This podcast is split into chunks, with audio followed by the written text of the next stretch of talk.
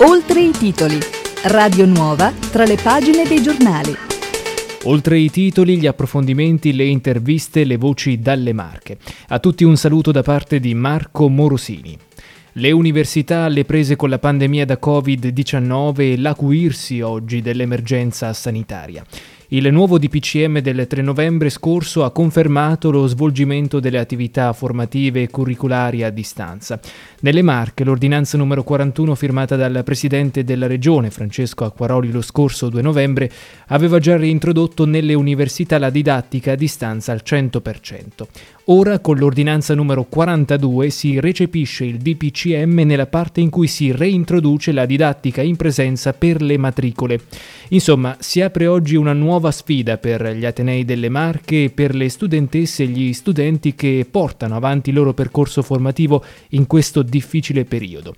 Quest'oggi guardiamo nel dettaglio all'Università di Macerata. Nostro ospite il rettore Francesco Adornato. Ben trovato su Radio Nuova. Eh, grazie a voi, ben risentiti, diciamo. Abbiamo una dimestichezza che mi, mi, consente di essere anche più sciolto in qualche modo. Ecco, di questo, di nuovo, di questo la ringraziamo. Allora, eh, lo dicevamo, siamo tornati alla didattica a distanza, tra lezioni, esami di profitto, laboratori, tirocini, sedute di laurea.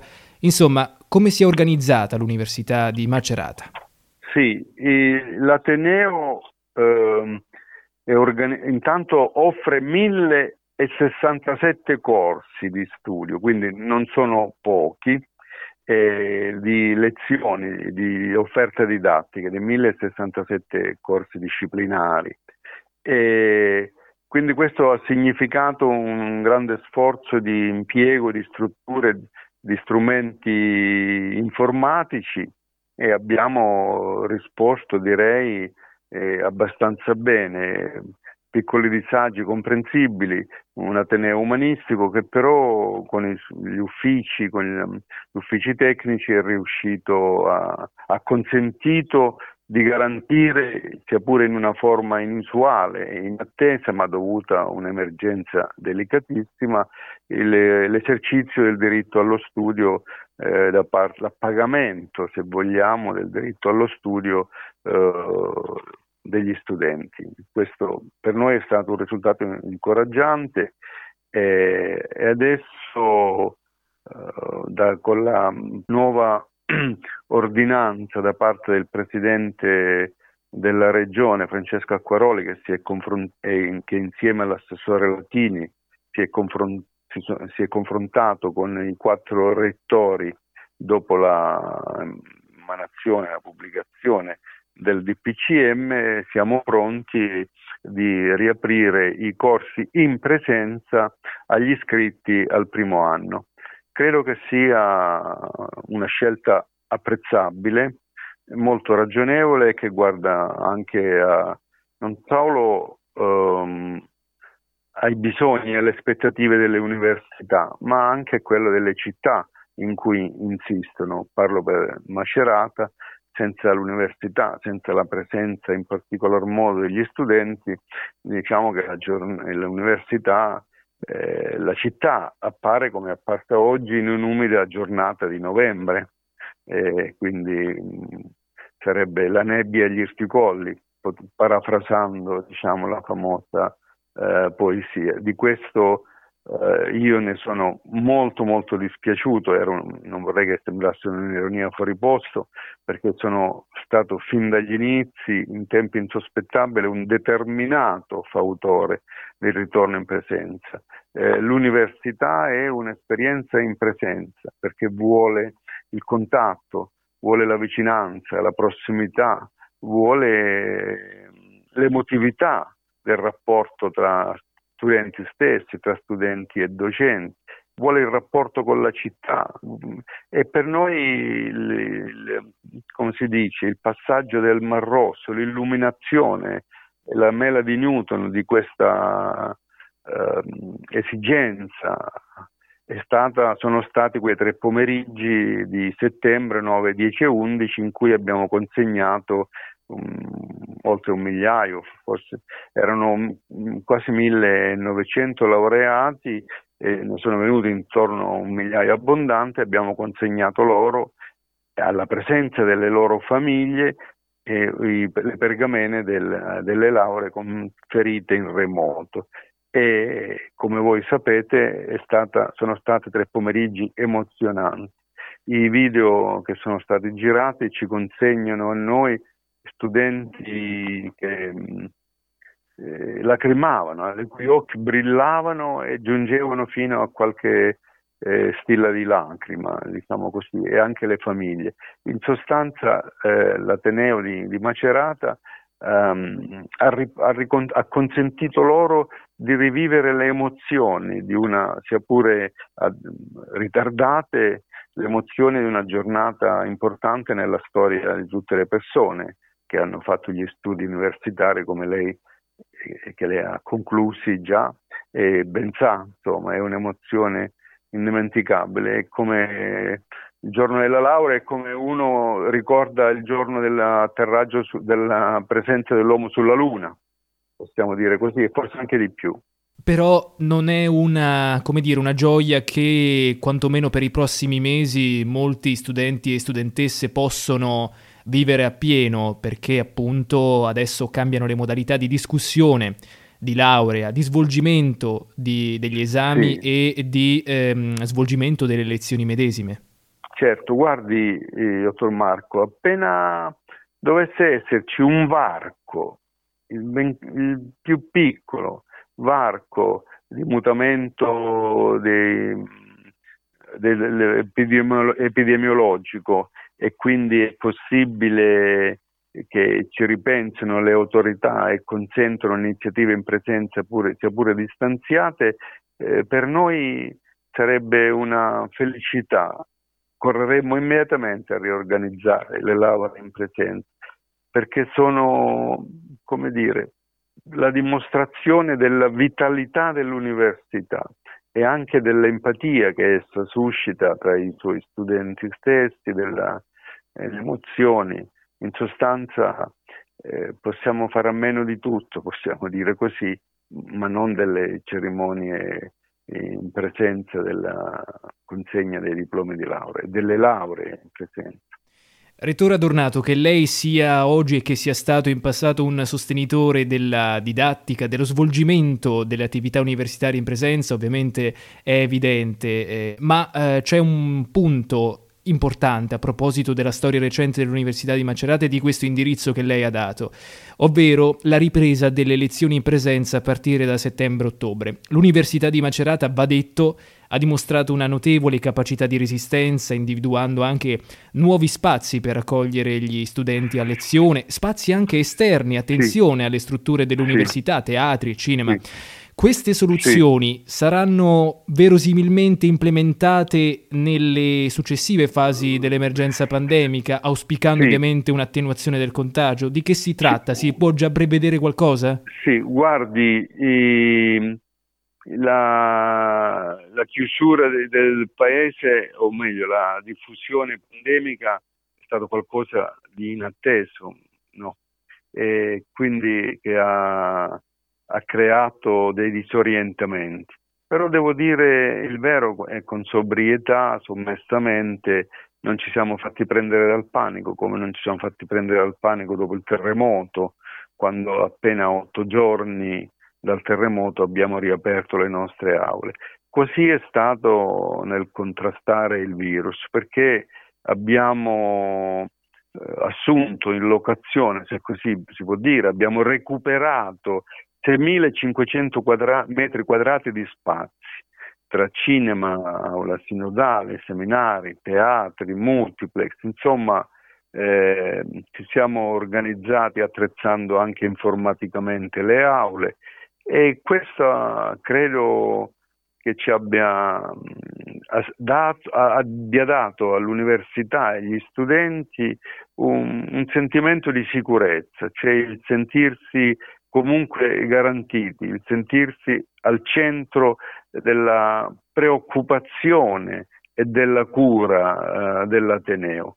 E penso che ove malaguratamente dovesse succedere, ma noi abbiamo un'interminabile fiducia nel futuro, eh, saremmo pronti a, rispondere e reagire in maniera coesa, in maniera fiduciosa. Mm come abbiamo fatto in passato. E così come oggi è pronta ad affrontare l'università questa, questa nuova fase.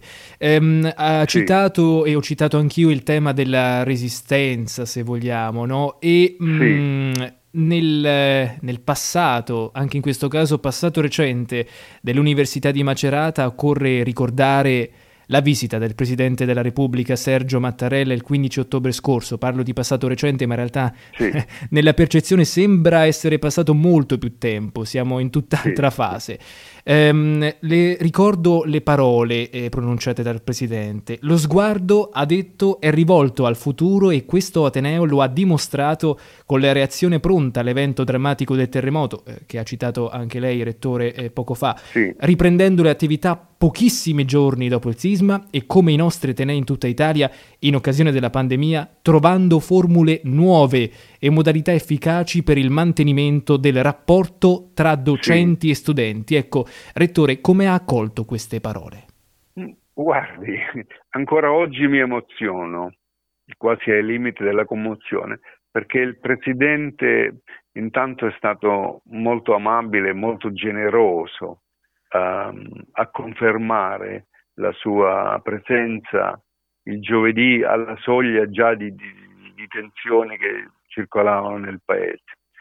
E poi è stato per noi molto incoraggiante, riprendendo con le sue parole, col suo incoraggiamento, con la sua fiducia, riprendendo i, i nostri temi, richiamando i nostri comportamenti e le nostre reazioni.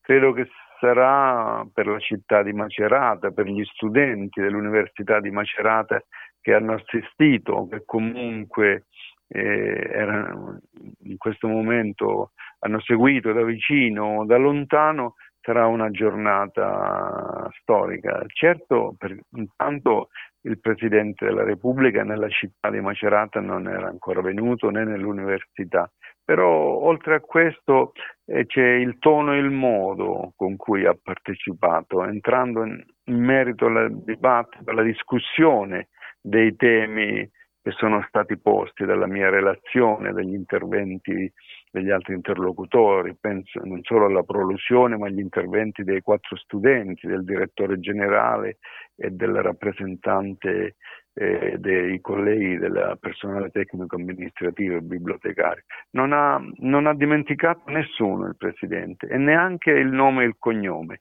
e neanche i temi, non ha dimenticato, intendo dire, li ha voluti richiamare inter- nel suo intervento che non è stato di facciata, formale, ma è entrato nel merito delle cose e anche direi abbastanza ampio anche di una durata significativa rispetto a una cerimonia pubblica. Ecco, una visita molto molto importante. Ehm, sì. Sa che ai giornalisti piacciono molto i dati, perché adesso stiamo a parlare sì. agli ah. studenti. Quanti sono gli studenti all'Università di Macerata? Quanto ammonta la popolazione studentesca? Guardi, la nuova che si sta, la, quella dell'anno precedente è stata per, per lei che già è stato ha seguito i corsi universitari e distingue diversi livelli tra il primo e il secondo, il triennio e le, il biennio specialistico, che poi è il numero che conta ai fini del fondo di finanziamento, abbiamo abbondantemente superato i 10.000, il che ci ha fatto rientrare eh, tra gli Atenei medi, rientrare, ormai tutto il mio mandato è sopra i 10.000. Eh, eh, ci ha confermato diciamo, sopra i 10.000, se poi calcoliamo il, il terzo livello, quello dei master, dei dottorati, delle scuole di specializzazione, superiamo abbondantemente gli 11.000. Allora, a fronte di questa cifra, le dirò che a oggi le domande di iscrizione hanno superato la cifra di 9.000 e mi, mi consenta un piccolo trattenuto segno di orgoglio, trattenuto, però lo devo agli studenti e alle loro famiglie.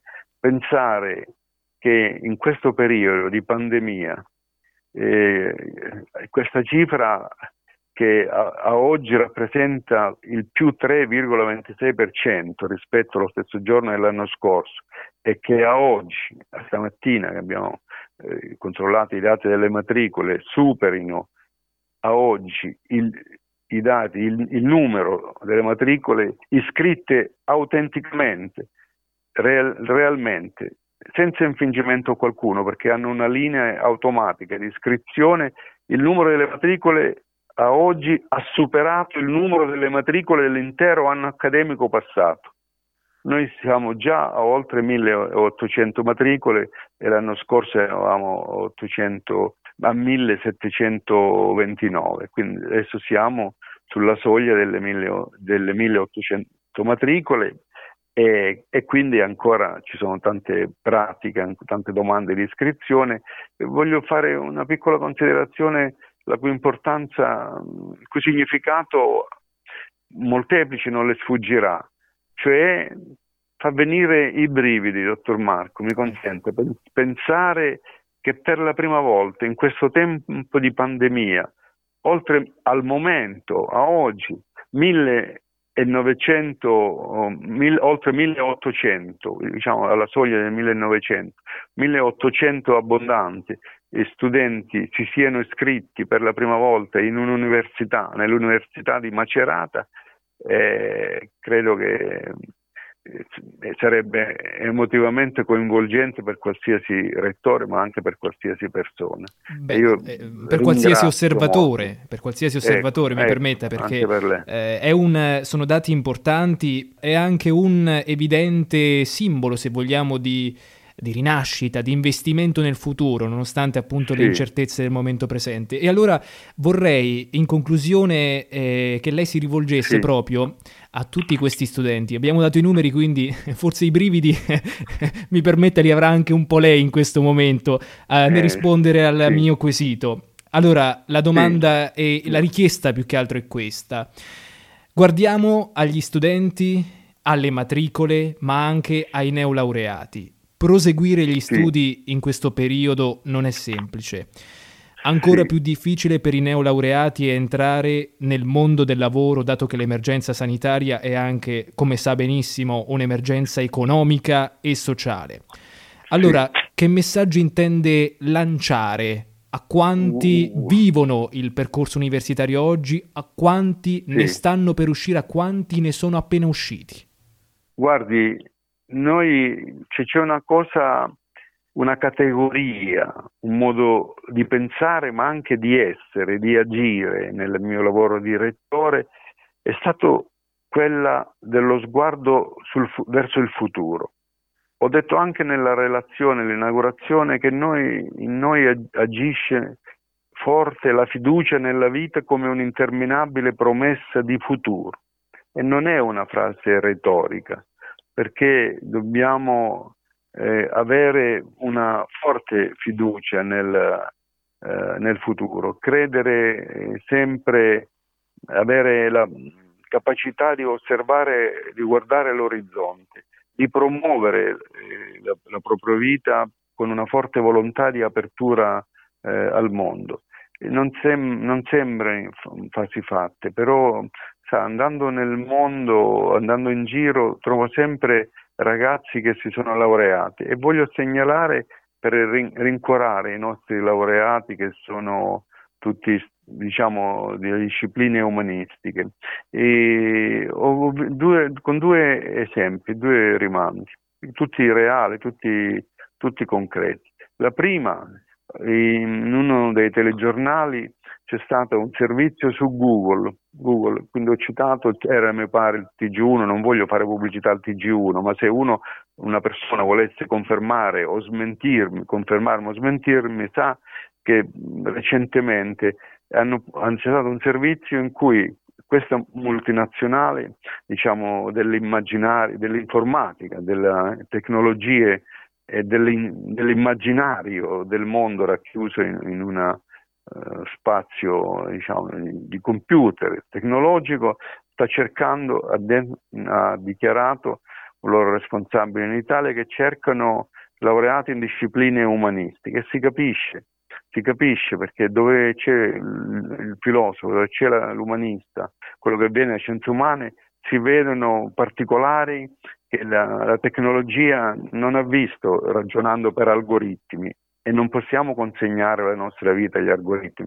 Sono convinti anche loro. La seconda, che voi mi potrete confermare e smentire anche domani, è che il, progr- il piano strategico del Politecnico di Milano, piano strategico del Politecnico, quindi lo potete trovare nel sito, eh, in, eh, rileva e insiste su, sulla convergenza, sul confronto, sullo, sul cammino, sul percorso che deve andare verso un'interdisciplinarietà con le scienze umanistiche. Il Politecnico di Milano, quindi non, non ci si deve far prendere dalle circostanze della pandemia che pure eh, sono stranianti, ci, in qualche modo ci risorientano, però anche qui io credo che lo sguardo sul futuro e l'ostinata fiducia nel futuro. Ecco, se io dovessi chiudere eh, questo programma, ma è lei che deve decidere,